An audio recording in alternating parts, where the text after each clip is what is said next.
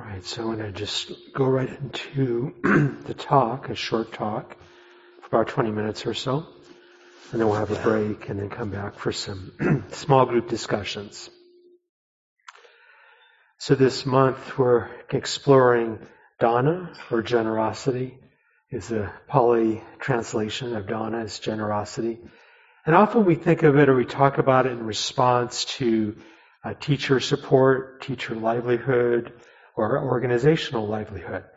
And certainly those Dharma organizations and Dharma teachers really depend on people's generosity in the form of dana. And we want to also expand this concept of dana to include generosity in all its different ways and how it actually becomes a very helpful practice point for how we engage in our lives, how we actually engage in the details of our interactions, our relationship to others, are we coming from a place of uh, closeness or scarcity or a sense of open-heartedness and generosity. A famous quote from the Buddha, he says that if beings knew, as I know, the results of giving and sharing, they would not eat without having given, nor would the stain of selfishness overcome their minds. Even if it, even if it were, were their last bite, their last mouthful, they would not eat without having shared if there was someone to receive their gift. Right? So this, this sense of the importance of generosity, that attitude that the Buddha spoke to. Now, generosity is one of those words that I don't know if in the Buddhist time people were just selfish and there wasn't many people who were kind of overextending themselves and you know giving too much of themselves. But you don't see that coming out in the same way in the suttas. And so that's kind of almost the shadow side of generosity that we have to include awareness of ourself in relationship to that. Like with, with uh, dana for the teacher or for this organization, one of Joseph Goldstein's simple pithy guidance was to give without regret. Right? So if you give in a way that overextends yourself, there's regret from that. If you give in a way that is a little bit more close-hearted, there's regret with that. Another sutta, the Buddha actually does speak to this, that giving with integrity. You know, how does someone give with integrity? A person who, a, per, a person of integrity gives a gift this way. these, these five, a person of integrity gifts. Which five? A person of integrity gives a gift with a sense of conviction, a sense of uh, being attentive, a sense of being in season, a sense of empathetic heart. And also the last one, a person of integrity gives a gift without adversity affecting himself or herself or others. All right, so these five elements are also important parts of, of how do we give with integrity. That we pay attention as we're doing it. We actually have a sense of connection with the other person. There's a sense of conviction behind that act of giving. It's in season. There's a sense of timing, timeliness around it, or the right time. And there's also this quality of giving without adversely, adversely affecting yourself or others. Some of these questions came up in the uh, discussion last week around generosity. Because when I hear that first quote about, you know, if you didn't, if you knew what I knew about generosity, you would never let a meal go without giving. Sometimes that feels like a heavy lift when you're really overextended, when you're exhausted, when you already feel like you've given so much away and you're just really depleted. And I think many of us can relate to that that experience. And so having that sense of also being aware of our own needs, our own limitations. Know, how can we care for ourselves equally? Now, generosity is a great uh, practice vehicle because it's an actual action that we can know whether we did it or not. Right? I can know if I gave something out of generosity, if I actually acted on it. Now, with any kind of action, there's also the initial kind of pre-action stuff that goes on in our minds. on our hearts. You might, you know, recognize that there's this opportunity to be generous, and then we can notice what comes up with that. Like, oh, I don't want to maybe give that person that thing, or maybe I, I, feel like I should, but I don't really want to. Or maybe there's just a, a very open-hearted sense of wanting to share. And then there's the actual act of doing it. You know, giving our, our intention gets lined up in the act of, of choosing to be generous or choosing not to be generous. To actually notice what is that like? The action or non-action. What comes up in the midst of that? So it becomes a way of, of bringing our insight into practice, a sense of inquiry into that very action of, of giving or choosing not to give. And then there's the echoes after the act. Echoes of what is it, what's kind of percolating in my system after I gave or chose not to give. And this is really a heart of what the homework was last week, is just to bring more awareness to these choice points of being generous or not generous. Now it's interesting from the outside, we can look at the same act of, of giving something, and it can come from a very different intentionality, a very different place in ourselves. Sharon Salzberg used to give this example that, you know, she used to come many times to Seattle every year. And then she wrote a number of books. So she gave this example that if I had a, a book to give to someone, I could give it in different ways. I could call them up in front of all these people and say, here's this gift. Right? And so it's kind of showing everyone, look how generous I am. Look how, you know, kind I am. You know, maybe it's a sense of if I give you this gift, then maybe you'll be a little nicer to me. Or you do something for me in return. Right? Or the gift can be given in a way that's much more quiet and low key. And so the point of, of her little story, she often gave these little stories, is just to notice what's going on behind this whole act of giving. What is really going on in, in the system, in the mind, in the heart, and the thoughts, the self beliefs, right?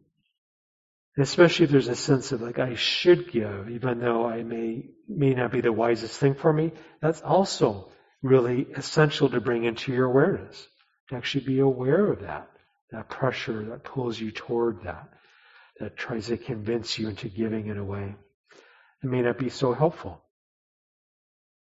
So ideally by exploring it in this way, we start to kind of free up our baggage around giving. We start to learn how to have kind of an appropriate giving, how to give in a place of, of integrity that doesn't overextend ourselves and yet also honors the sense of interconnection. Gil Fronsdal, uh, a great teacher down in California, who I gave a, a, suggested reading in the last week's homework, has this little quote about dana. At its most basic level, dana in the Buddhist tradition means giving freely without expecting anything in return. The act of giving purely out of compassion or goodwill or the desire for someone else's well-being. Perhaps dana is more about how we are than what we do. Through generosity, we cultivate a generous spirit. Generous, generosity of spirit will usually lend to generosity of action. But being a generous person is more important than any particular act of giving. After all, it is possible to give without it being a generous act. It's possible to give without it being a generous act. So this, so many things in this, this, this ask, this, this little quote here, but it's like maybe it's more what we are, how we are versus what we actually do. I think sometimes we get kind of hung up on that, what the outcome is or what the ex- external expression of that generosity. We compare ourselves to others. We think, oh, I should be giving more, or I should be giving as much as that person. This is one of the questions that used to get a lot before I became a teacher, but I was helping out, you know, running different things at Sims. People will come up to me and kind of ask in a, in a quiet voice about teacher dana, like, well, how much should I really give? What's, what's appropriate? You know, what's, what's the, the dollar amount? because we have like a suggested donation for events like tonight is like $5 or day long is like $30 or a residential, non-residential is like $90. There's all these different amounts which are suggested. No one's turned away for inability to pay, which I really value that. But for teacher Dana, we don't say what's suggested. We don't give any input around it. And that's the, that puts us back into that sense of, well, how do I compare? How do I know if it's enough? You know, what is, what's the right amount? And really the answer is, there is no right amount. It really varies on each person, each person's own means and their situation and, you know, their capacity, you know, whatever it might be. So a little bit is welcome, a lot is welcome. They both have this, this, as a teacher anyway, I hold that very equally. And so it's the same thing with Gil was talking about. It's less of the action or what the action actually is, but more the spirit behind that.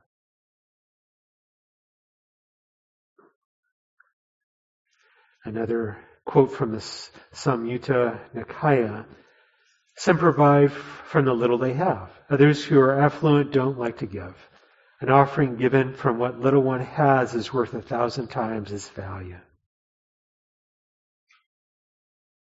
That sense of generosity, just connecting with that to notice, you know, and it, for me, it's often there's that edge point of I could choose to not be generous in this moment. And it might be really not a big choice. It might be just choosing to, I see the person uh, offering real change and I kind of go the other direction. Or I choose to go by them and actually make eye contact with them, to actually connect with them. And these little acts of generosity, if you pay attention to them, if you really start to let them in, they have a way of starting to transform us. Right? So simple things like two people are coming together into the grocery line, and you say, go ahead. That's an act of generosity.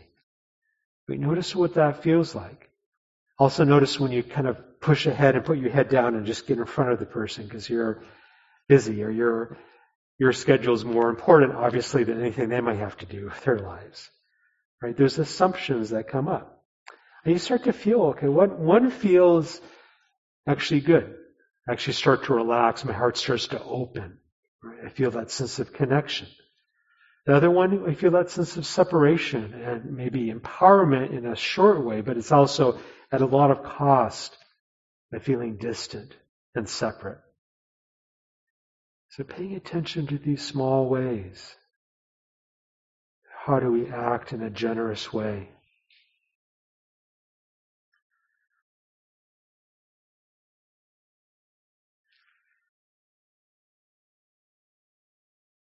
So the tools of practice really help us start to notice all that. You know, meditation, mindfulness meditation is not designed to stay just on the breath. Right? The breath is a great tool, uh, training ground. It helps us learn to steady your attention, to notice the nuances of experience, to have a way of being undistracted in our minds, to be collected in our mind. All those qualities are meant to be turned toward something like an act of generosity.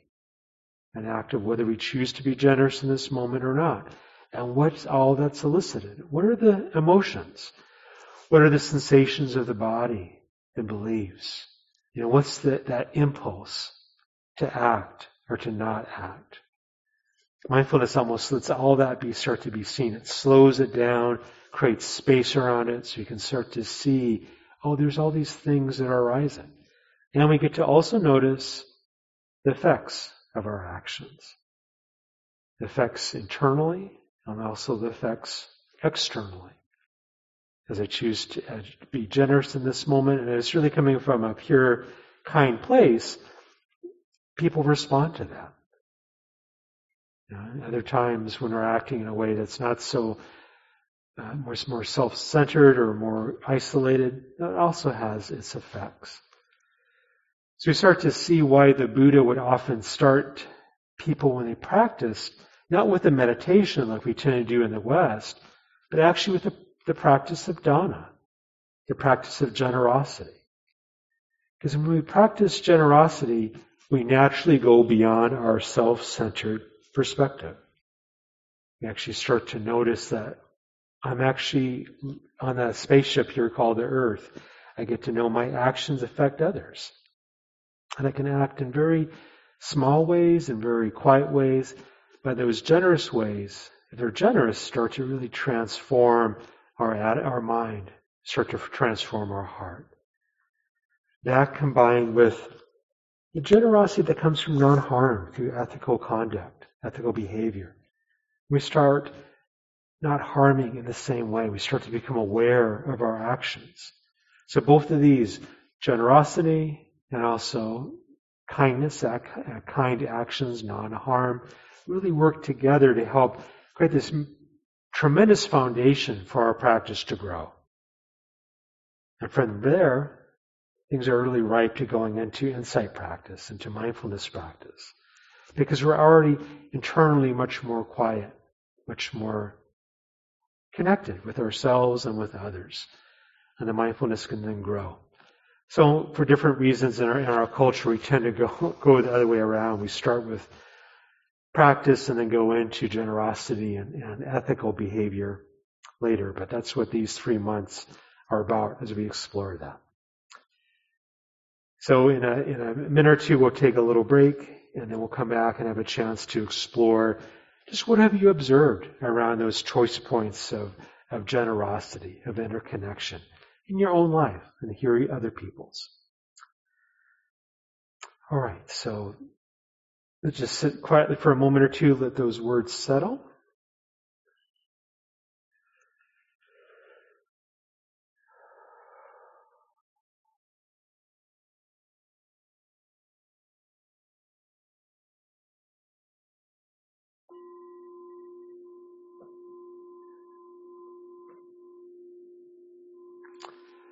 Okay, so we'll take a five minute break. And uh, just again to call your attention to dana, the support of, of, myself as a teacher and all the other teachers here, and also for Sims. Here in the room, we have a basket back there that you can put the old fashioned cash in, or you could do electronic means. And then online, Jackie already put a little link in there. So we'll come back in five minutes at 8.05, and then we'll do some small group discussions. All right. Thank you.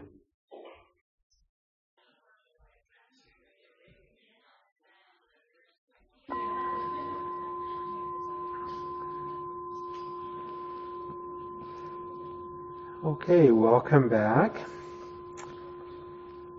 So in a minute, I'll have you break up into groups of four to five people. And this is a good number because it allows the discussion to, to go pretty smoothly. And in these groups, try to monitor how much you speak. You know, so if you tend to speak a lot, maybe hold back a little bit so you can kind of keep taking into mind the rest of the groups. Uh, maybe some people a little bit shyer to speak. In other words, have a generous attitude toward it. You know, a generous attitude, okay, how much have I taken up? And maybe I'll hold back. And the other side of it, if you tend to be a little shyer, you don't like to share as much, maybe be generous by actually sharing of yourself sharing of your, your ideas and your, your insights, your, your understanding. So the topic will be, you know, how have you noticed that choice point of being generous? What has come up for you around that? So maybe you did the homework or maybe you didn't, but I think you can all connect with that. Just how it feels maybe really good when you are generous and maybe not so good. And, you know, maybe give a concrete example. We'll hold everything that's said in these groups confidentially, so you can just feel free to, to speak, you know, in a way that's, uh, you can relax with that. And the groups are really not about giving people suggestions or ideas, but just really sharing your own direct experience. All right, so does that make sense? Any questions about that? Yeah, so bring special attention to the small choices to practice generosity. Things like letting someone in line before you or offering the last bit of food. And notice what arises before, during, or after decisions you make to be generous or not to be generous. What do you learn? What do you learn? All right, so those um, online will put you into groups of four to five. And those here in person, go ahead and self-select. We'll do this for about 20 minutes. I'll ring a bell when five minutes are up or to go so you can wrap up your conversations.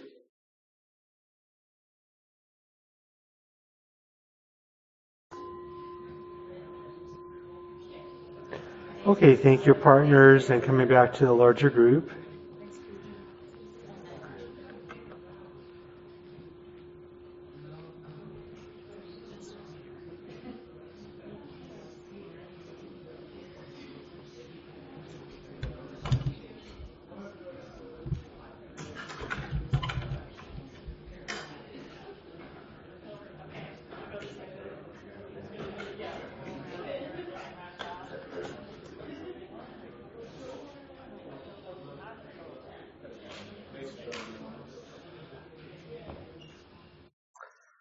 Okay, coming back.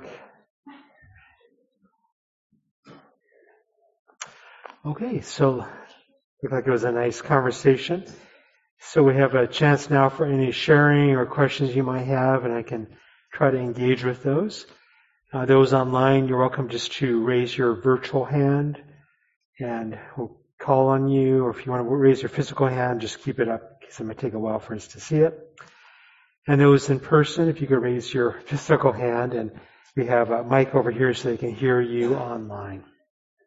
Okay, Jen, go ahead.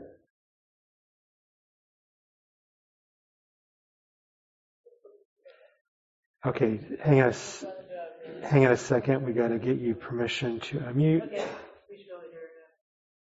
Wait, she also has permission to unmute. Okay, go ahead now. Try Jen. Okay. You know that story that uh, Joseph Goldstein tells about when he was in the um, staying in a monastery in I don't know, you know, Nepal or whatever, and um, and then he was he was everybody was it was really cold, and everybody had two blankets on their bed. And his bed, he noticed there was three blankets on his bed, and he was like feeling really lucky that he had those three blankets on his bed. And so he was sleeping. And then at some point in the middle of the night, somebody came in and they only had one blanket for that person. And then everybody was like, Hey, does anybody have an extra blanket? And Joseph Goldstein did not say a word. He just kept silent. The whole, he did not, he just kept those three blankets and that other person, he was so cozy warm. He didn't want to give up those any of those blankets. And he, he talks about how he just lives with that memory, you know, that, that moment of just shame of just, mm-hmm. you know, not being generous in that moment. So that kind of reminded me of some, some stories that were shared and I, and I thought about that and I, I thought, you know, it's, it's really, you know, to think about those moments where we're generous, but, you know, we really don't want to talk about those times when we were, you know, being being a schmuck. That's right. Yeah, thank you for, for bringing up that story. Yeah, it's it's there's there's uh, there's decisions they can stick with us for a long time, can't they? That okay, well, I really I can feel that in the moment. It feels so obvious that I want to keep myself warm and cozy, but you know that probably if he was generous, that maybe wouldn't have stuck in the same way. And so this is why with generosity we also have to bring that sense of compassion to ourselves. And also it's interesting because there's both compassion but also that sense of kind of um, you know being really honest with ourselves and being willing to kind of push ourselves in ways that perhaps you know if we're not naturally generous in that state okay maybe I need to step up and and you know in some way there's really no right answer, but as long as we're aware of it and we're present for it and we're learning from that. And that, you know, that story from Joseph definitely, I think we can all have our versions of that. And we just you know, did not raise our hand. We did not own up that we had an overabundance of blankets or whatever it might be.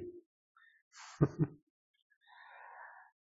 right. What else is out there in the, in the Zoom realm or in the room itself.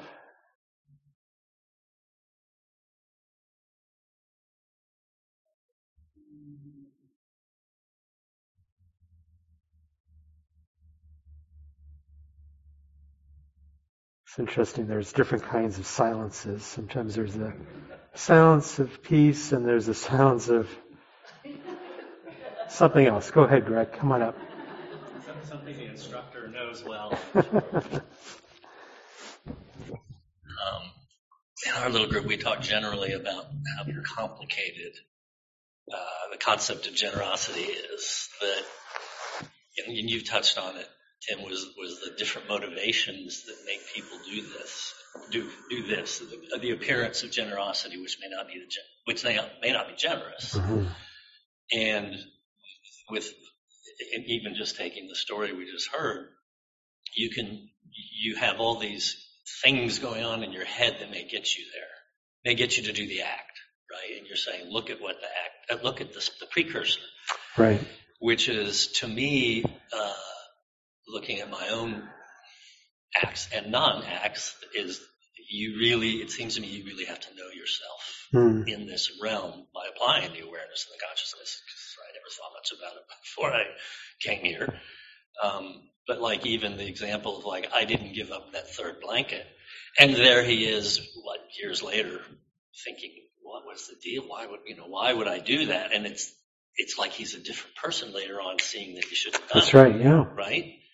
And so you've you've got all these moving parts going on apparently in your head that you it's very difficult to get the clarity what you should have done back then, you, you regret it, or the clarity on whether, yeah, I'm, I'm, I'm given this thing, money, effort, whatever, and is it for the right reasons? Hmm.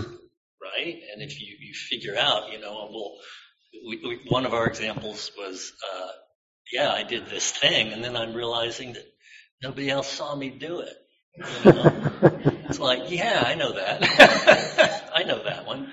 So it, it, it really is a lot of different stuff that, you know, I, I can't fault him for not giving up his third blanket because maybe he didn't understand at the time the ramifications of where he was coming from and why he didn't have a more compassionate heart at that time. But somehow he ends up regretting it and live and learn is really where, where you should be on that. That's right. But, but, but I think it's incredibly complicated and has a lot to do with from what I'm hearing, it has a lot to do with do you know yourself well enough mm. to make sure that what you're doing is born of the generosity and not some ego, you know, feeding that sometimes happens, like giving the million dollar check at the podium, right? In the big room, which is like, you know, suspect in my humble opinion. But yeah, that's that's kind of where we were focusing a little bit on, on our, on our little group. Yes, all the, the complexity of it and all the the different moving parts. Yeah, it's absolutely, if we pay attention, we start to see that. And with like Joseph's st- story that, um, that Jen just shared, it's interesting because if he had just given that blanket, it would be like, no, there wouldn't be a story really. And so, but that also kind of mirrors what we can really take away because, because often in the moment, you know, we don't have enough clarity to really know what's the right choice whatever that means, right? And there's also, there's a relative rightness to it. Because the rightness of an action I did 20 or 30 years ago is going to be different rightness today with my, my growth and my insight and my, hopefully my heart is more connected. So it's kind of a, a higher standard, if you will. So we can reflect on our past actions. And if we can do it in a way that doesn't kind of reinforce that shame a sense of guilt, but more like, oh wow, isn't that curious that, you know, I made the best choice I could in the time? And yeah, it was maybe selfish choice, or maybe it was overextending my choice. But if we kind of explore that, then we actually learn from it. And so the next time something comes up like that, we actually have more clarity. Like this story that Joseph, you know, shared, I mean, it just suddenly, if you haven't heard that story before, it, it kind of amplified the, the good that's come out of that. It's like, wow, that's, you know, how that, I'm sure Joseph talked more about just his own um, struggle around that and the shame around that, you know, that would arise. And so learning how to, to reflect upon our actions that we learn from it and we take it as motivation to act in a different way in the future without going down that kind of guilt, shame, contraction. Another story from, from Joseph, he was on a retreat and his teacher saw that he was kind of having a hard time. And his teacher said, okay, go to your room and reflect on your ethical conduct. All right. So a lot of us, if we heard that assignment, we reflect on all the good stuff we've done or all the bad stuff we've done? All right. So he was going through all the bad things he's done and just, he got more and more depressed. Well, the teacher really wanted him instead to reflect on the good that he's done, to brighten his mind. You know, so that's, that's such an important thing if you have any kind of this, whatever we want to call it, this Western conditioned self-loathing or self-guilt or inadequacy, that really tends to color the way we explore things, the way we see things, the way we interpret it. So I think it's so helpful to have an eye to that as we're exploring something like, okay, I chose to, to not be generous in that moment. You know, can I actually notice where is it, where perspective was really coming from to make that choice? What was the, the sense of, of isolation or contraction or scarcity or disconnection or whatever it is? But if I can see that without judging myself, then I can learn more from it. But if I use that to judge myself, then it really it becomes a little counterproductive. Yeah. And that way it starts to become simpler and simpler, right? And all this complexity starts to boil down to, am I coming from a place of, of closeness or openness? Am I a place of, of balance or overextended? You know, am I coming from a place of reinforcing that sense of self, like look at me giving you this million dollar check, or a sense of just, it doesn't matter if anyone knows I did this or not. Yeah. So in some ways it actually becomes clearer and clearer. yeah, we just, and, and just paying attention allows that clarity to rise. All right, what else is out in the room? Online or in person?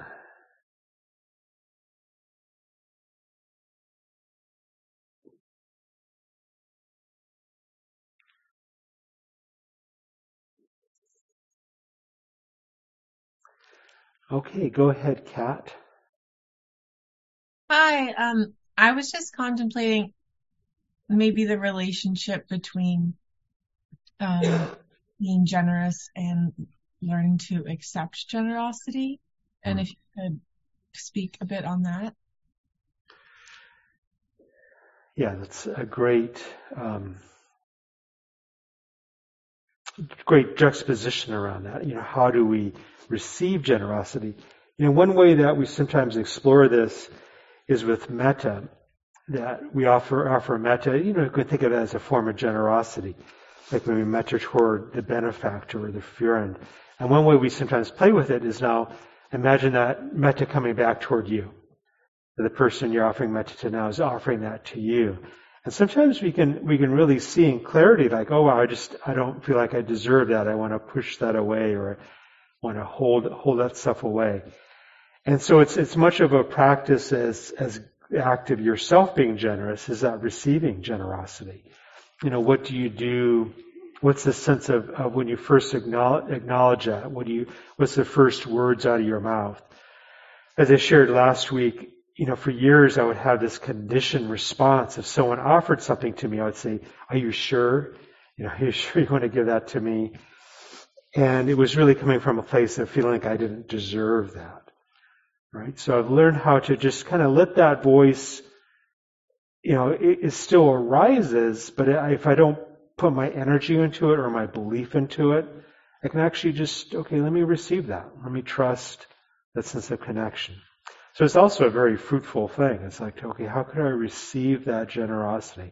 How do I let it kind of come into my heart, into, you feel that sense of support, that sense of being cared for?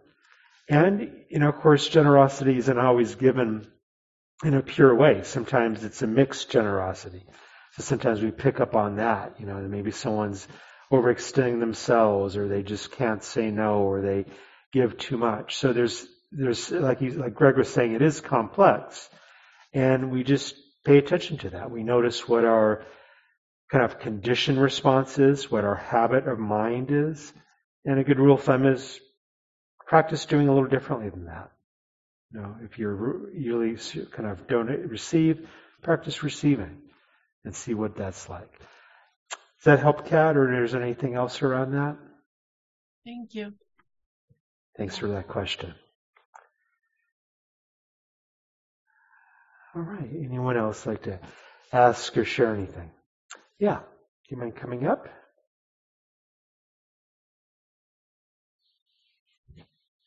What what Kat said just made me think of something that I wanted to quickly share. Uh, when monks uh, go out on alms rounds, um, I heard a monk say that that was that was their form of generosity because by receiving, they're letting the lay people practice their generosity, and that in of itself is a gift. And I think that's that's pretty cool because if you ever had a really nice moment being generous, you really notice that giving can be much nicer than, than being given to. Um, it can really be like a really fulfilling experience. Like your your heart really just like blooms and you feel you feel really amazing. Um, and so when when you're receiving something in a way that lets someone have that experience, you're giving them that experience, you know, you're letting them have that. So it's kind of nice too. You're like, oh, this person felt good because he gave, you know, so I feel like I gave because I let them give to me, you know. So receiving, receiving is a gift because giving is a gift. So, um, so I think in generosity is like, it's two people kind of doing the same thing. Uh, I don't think there's a huge separation between receiving and giving when you realize, you know, how much, how much you get from giving. So I just wanted to share that, Kat. Thank you. Great, thank you. Yeah, that's a nice uh, reflection that yeah, generosity starts to become this. Yeah, you can just leave that there. That circle, circle of you know whether who's getting more out of it. It's like it's it's hard to say sometimes. Sometimes it's really you know the act of being available to be generous is actually let someone's heart come out. And it's, yeah, start to see how it's really just this, this con- constant cycle of giving and receiving, receiving and giving. It's really not that, in some ways, it's not any difference between it. So thank you for sharing that.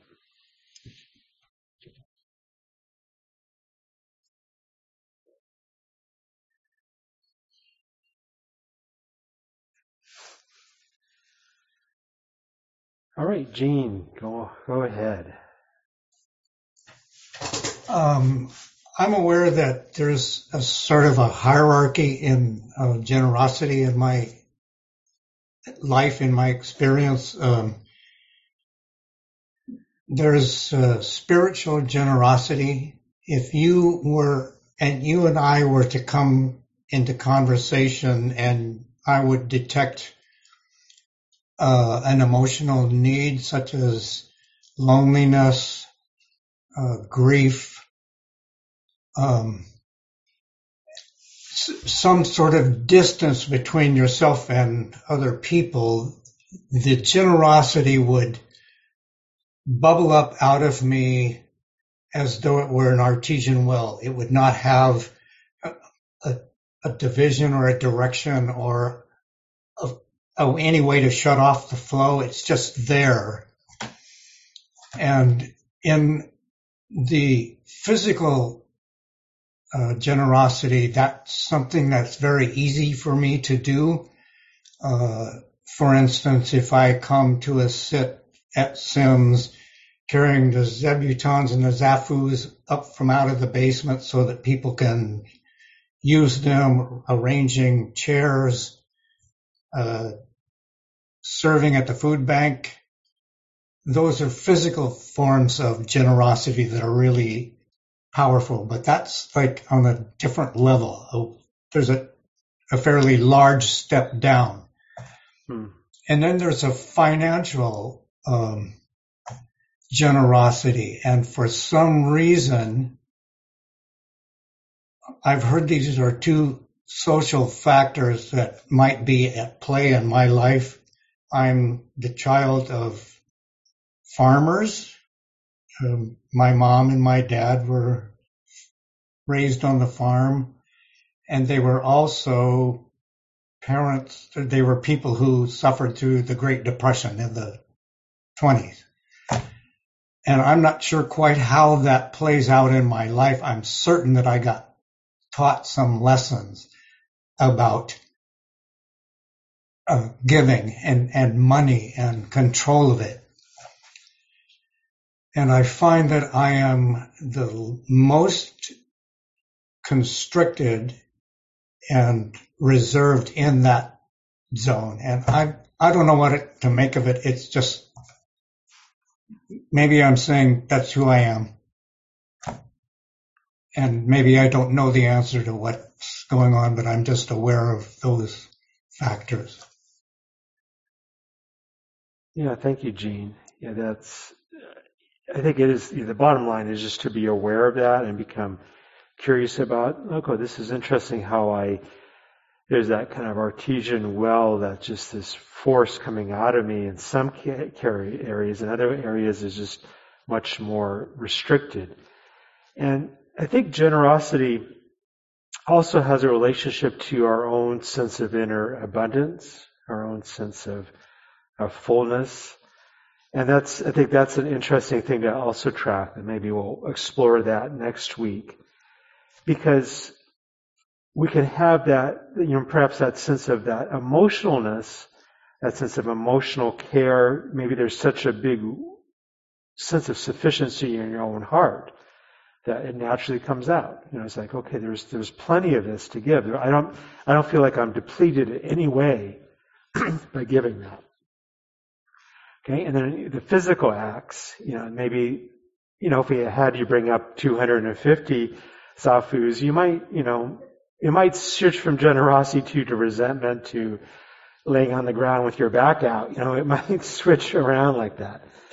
And, excuse me, people who went through some really times of scarcity, like, you know, our country went through in the Depression, it really changed people. You hear about the same thing with people who went through the Second War. There, and different, you know, wars that happen now. There's a sense of of real lack. There's not not that kind of the normal lack that we sometimes just grumble about, but really you just don't know where your food's going to come from. You don't know where things are going to happen. That really that it's hard to give from that place. You know, when your own survival is is, is at stake. So yeah, it makes sense that, that that kind of came through in there.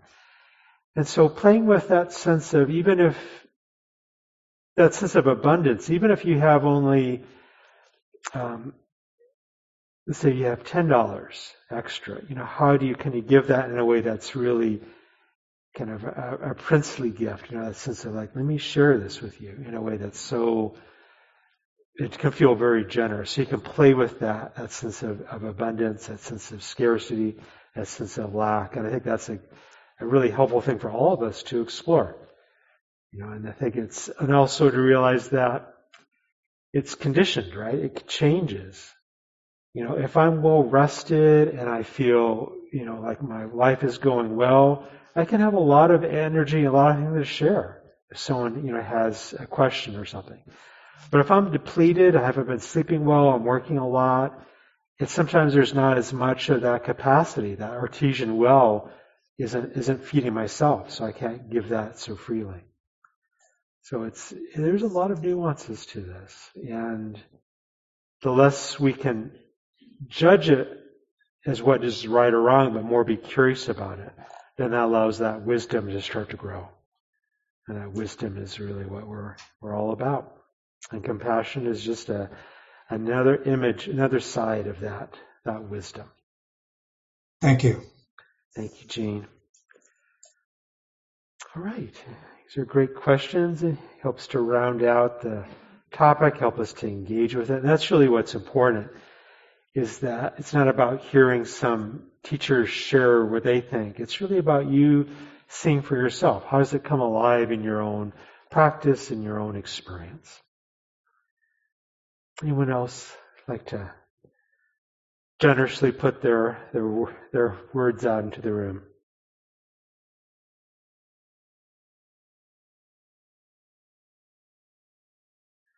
All right, go ahead, Emery.